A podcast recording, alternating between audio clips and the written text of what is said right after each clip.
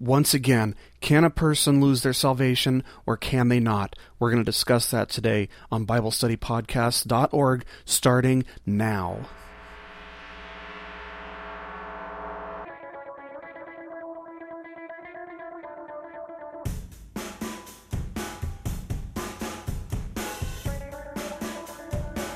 Hello, everybody, and welcome once again to BibleStudyPodcast.org.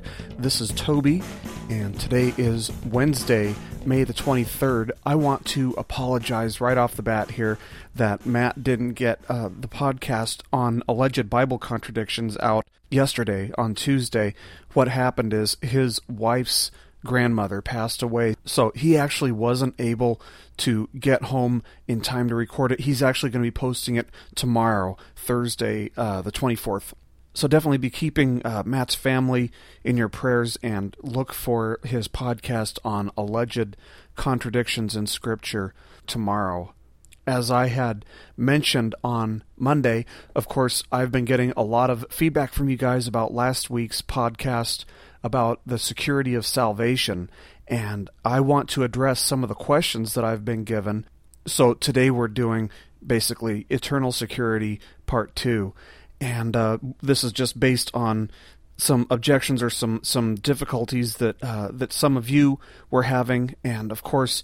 I'm not going to say that I have all the answers, but what I am going to say is, you know, that I will try to make some sense of uh, of my theology, of my interpretation of Scripture, and uh, hopefully, you know, we can all make some sense of this and gain a deeper understanding of God's Word as a result. Let's go ahead and just start this off with a quick word of prayer. This isn't going to be a long podcast today, but uh, as always, we should start off with a word of prayer. Heavenly Father, thank you so much for today and for every day, Lord, for making every day new and for loving us the way that you do, Father. We ask that you would deepen our understanding of you, that you would deepen our understanding of what you have revealed in Scripture for your glory, Lord, in Jesus' name. Amen. I'm going to start off with one email that I got from somebody. He wrote, What about Revelation 15 and 16? Please, I need help real bad on this one. And uh, so let's go ahead and, and just, you know, taking a, uh, just a brief look at chapters 15 and 16 of Revelation. You know, I'm not going to go through and, and, read all of it. There's a lot to read there, but you can go ahead and read through that yourselves. Uh, basically, l- let me start with this. You know, the church is mentioned in chapters 1 through 3 in the book of Revelation. But after that, what we see is that the church really, you know, it kind of stops being mentioned. Why? Well, you know, if we take the whole Bible into consideration and everything that's uh, that's been prophesied about the end times, particularly with the book of Daniel, uh, we find out, you know, I think that Jesus, I think this is the point that Jesus comes to save his bride from the wrath of God that's about to be poured out across the face of the earth. And as you know, you know, that's what you see throughout the book of Revelation is just, you know, wrath and tribulation and, and hard times but, you know, in fact, we don't even see any mention of the church until chapter 19 when Christ returns. Now, chapters 15 and 16 are about the seven bowls of God's wrath that are being poured out across the earth. So I'm not sure how this relates to uh, to the security of salvation, but I will say this: there will be believers in this time. Uh, they won't be the people who were raptured uh, after verse 3. I do believe in a pre tribulation rapture, but you know, there are people who are converted following the rapture. There are going to be believers around the time of, you know, what's being uh, described in chapters 15 and 16, because there will be people left on the earth after the rapture who had, you know, prior to the rapture, they'd heard about it and they thought that Christianity was a joke. And some people will be able to put the pieces of the puzzle together, put two and two together, and they won't think it's a joke any longer. You know, they won't they won't think it's a joke any longer once we've been raptured. And so because they will understand what's going on, they will accept Christ. For this, those are the people who are going to be persecuted. So those are the people you know, you find being persecuted throughout the book of Revelation.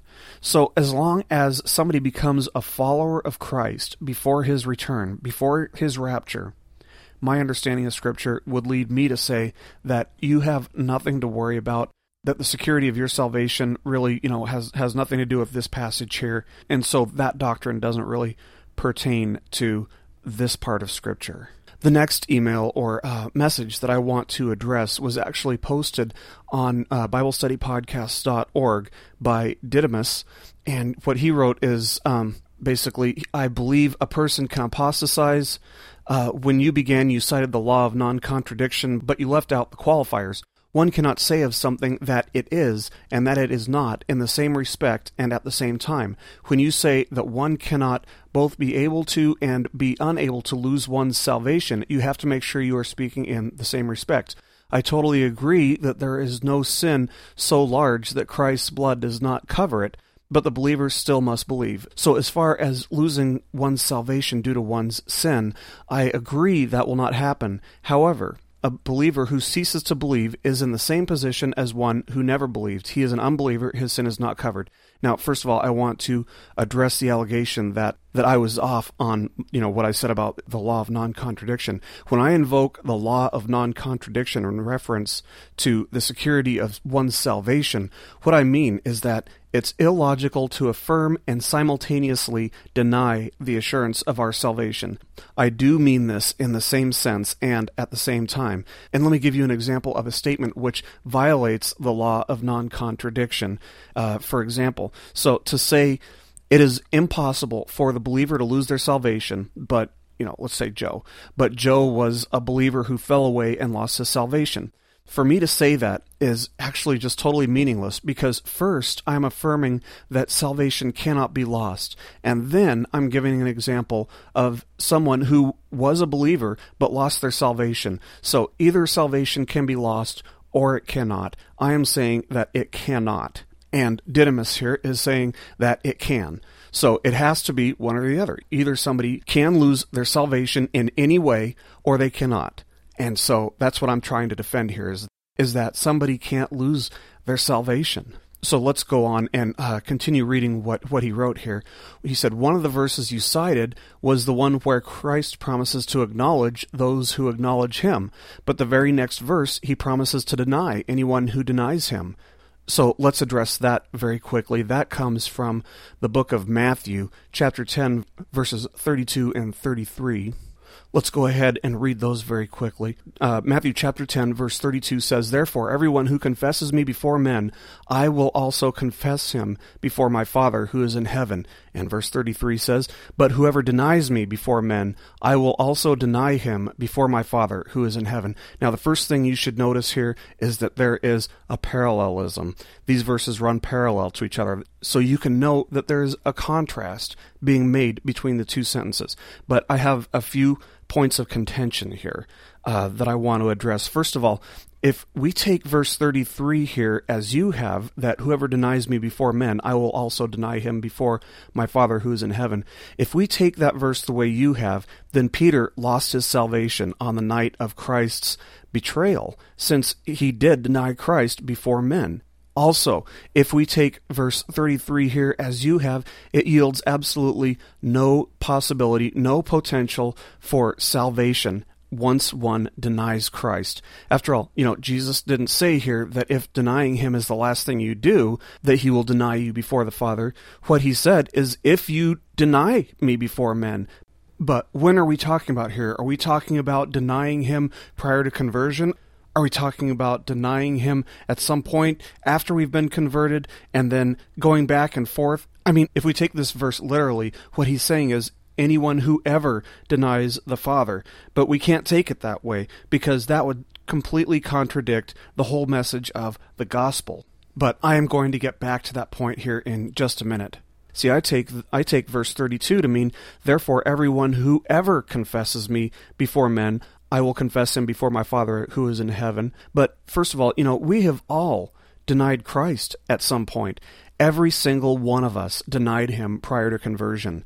We also deny him every time we sin.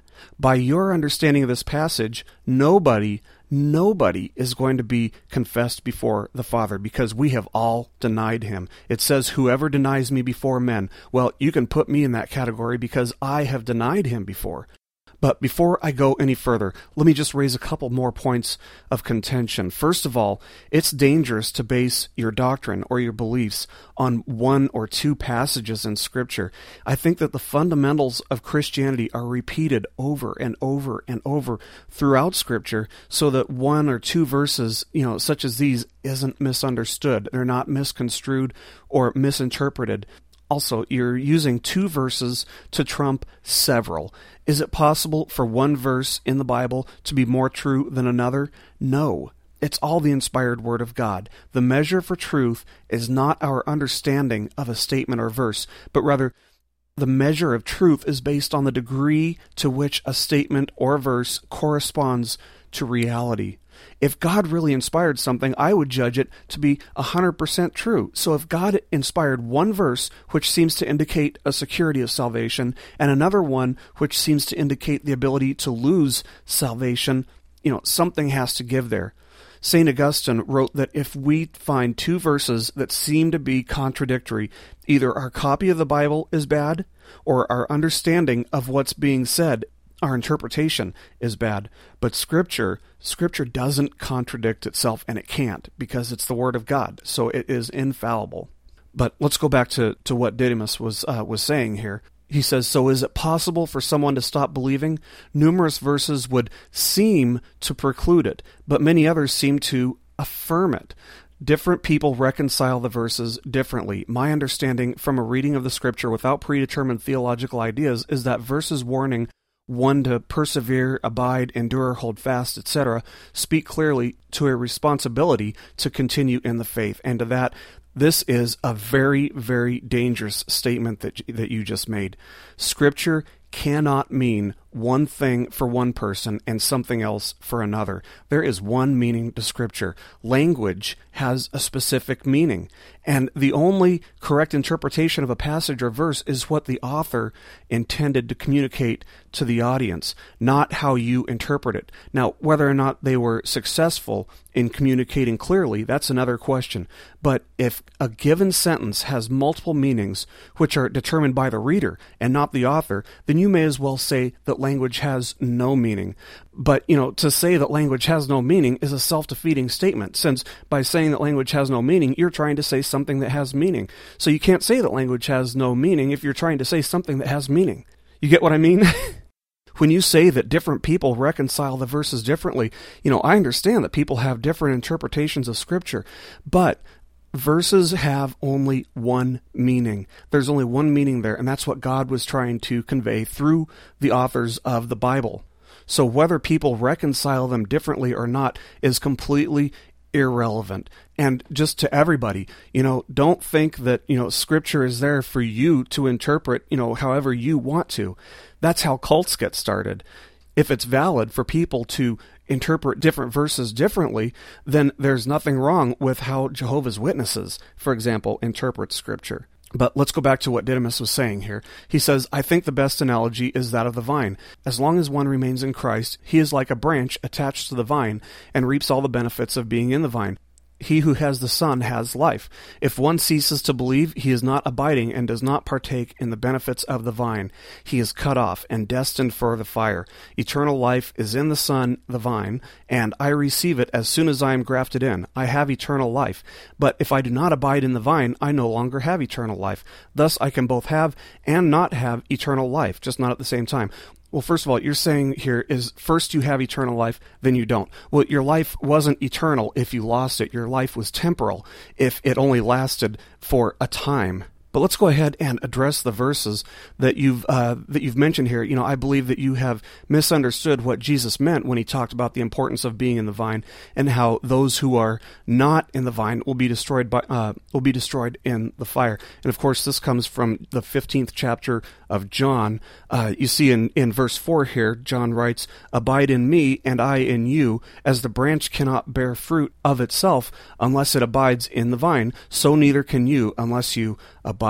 In me. And first of all, I want to point out that this verse says nothing in terms of loss of salvation. All it's affirming is that if a believer, that is, a branch, does not stay in the vine, and that's Jesus, the branch will bear no fruit. The fact that God desires for us to bear fruit is actually mentioned eight times total in this chapter. You find that uh, twice in verse 2, twice in verse 4, uh, and then 5, 8, and 16. And as we read through this chapter, we should immediately notice in verses 2 through 5 that there's actually a progression of bearing fruit. There's fruit, uh, in verse 2. There's more fruitful also in verse 2, and then there's much fruit in verse 5. And the fact that this is being repeated should tell you something. This is about bearing fruit. That's what this passage is about. But the, the verse that you're really bringing into question here is uh, chapter 15, verse 6 of John, which says, If anyone does not abide in me, he is thrown away as a branch and dries up, and they gather them and cast them into the fire, and they are burned. Now, this verse is a little more controversial than than the last one. There are three ways in which this verse has been uh, been interpreted. Usually, first is that the burned branches represent Christians who have lost their salvation and consequently go to hell. Um, However, remember, Scripture can't contradict itself, and this verse seems to be in conflict with the verses that I mentioned last week. So I'm not sure that we can take this uh, take this interpretation.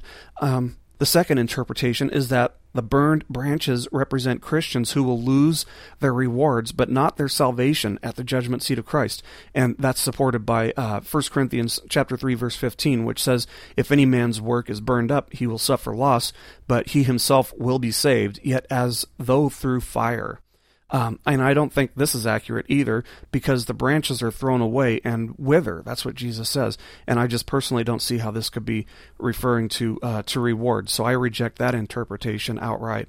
And the third interpretation is that the burned branches refer to people who profess to be followers of Christ with their lips, but are not really saved. And thus, you know, like a dead branch, they're dead and they will be punished in fire.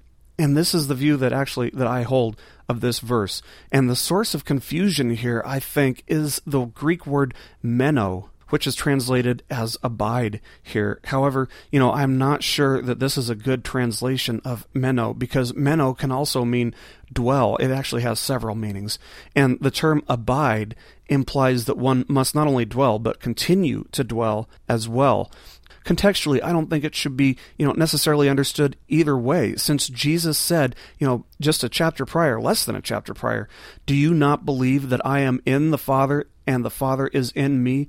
The words that I say to you, I do not speak on my own initiative, but the Father abiding in me does his works. Notice that the Father is abiding in him.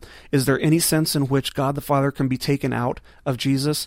No, you know, so just a few sentences later, here in, in chapter 15, I believe Jesus is using the word meno in the same sense. The only way that someone doesn't, you know, quote unquote, abide or meno in Jesus in this sense is if they never truly had their faith in him to begin with. And John uses the word actually again in chapter 14, verse 16, when Jesus says, I will ask the Father, and he will give you another helper, that he may be with you forever. And meno here is translated as be with you. So, of course, this is speaking of the Holy Spirit, but this actually gives us another verse supporting the assurance of salvation. It says, He will give you another helper that He may be with you forever. If He's going to be leaving you, if there's any chance of Him not being with you, then it wouldn't make sense for it to say forever. It would say, He will be with you as long as you persevere. That's not what it says. It says, He will be with you forever. And it just wouldn't make sense to say that the Holy Spirit would be with us forever if it were possible for him to leave us or for us to kick him out, for that matter. So, if we're being honest with the text here, based on the way meno can be translated, this verse, uh, chapter 15, verse 6, could also be translated as saying, If anyone is not with me, he is thrown away as a branch and dries up, etc. And I think that's supported by uh, John chapter 10, verses 27 and 28, which say that, you know, nobody can take believers out of his hand. Nobody can take believers out of his hand. And that supports the notion that once we are with him, we will never be without him. Uh, another point that I want to reiterate here is that the book of Hosea serves as a perfect illustration of how God's faithfulness toward us is not based on our faithfulness toward him. We are uh, we are continually unfaithful to him. We sin all the time and every time we sin, every time we do something that we're not supposed to do, we're being unfaithful to him. We're denying him because he is continually wanting us not to sin you know and the principle of god's faithfulness is also affirmed in 2 timothy chapter uh, 2 verse 13 as well which says if we are faithless he remains faithful for he cannot deny himself again why can't he deny himself because he became one with us when we accepted the gospel we became the bride of Christ. We became one with him. And so if he denies us, he's really denying himself. And just one last thing that Didymus wrote here is he said, I feel that those who believe in eternal security are all quick to label contrary verses as hypothetical and to label every case of apostasy as they never really believed in the first place, not based on evidence, but on a commitment to a theological position. And I won't deny that I am sold pretty much on this theological position, but I will also say that when I came to seminary, I was sold on your position, and I was convinced otherwise. But you know, there are hypotheticals, and Jesus spoke in parables, which are basically hypotheticals. In the parable of the sower, he said that some seeds would appear to take root. And that's basically what you're seeing here. That is a hypothetical. And so when somebody says, well, you know, maybe he was just a seed that didn't take root, they're not blindly speaking hypothetically. They're referring to something that Jesus himself said would happen. But whatever the case, one thing I want to stress in closing here is that even though as Christians, you know, we might not agree on doctrines sometimes, we might not agree with each other, and that's fine. But you know what? The important thing is that we love each other because that's exactly what Christ commanded us to do. It's easy to love somebody who loves you. It's not easy to love somebody who disagrees with you necessarily. But I want you to know, Didymus, I love you like a brother in Christ. I thank you so much for bringing this letter forward because I'm sure that there are a lot of people out there who actually were confused about these verses. And maybe I haven't resolved it. Maybe I have. I don't know. I've tried to defend it to the best of my ability. But, uh, you know, I hope that this is all in good spirit and that there's no ill will, there's no bad blood, uh, because I do appreciate you writing in. And that's all the time that we have for today.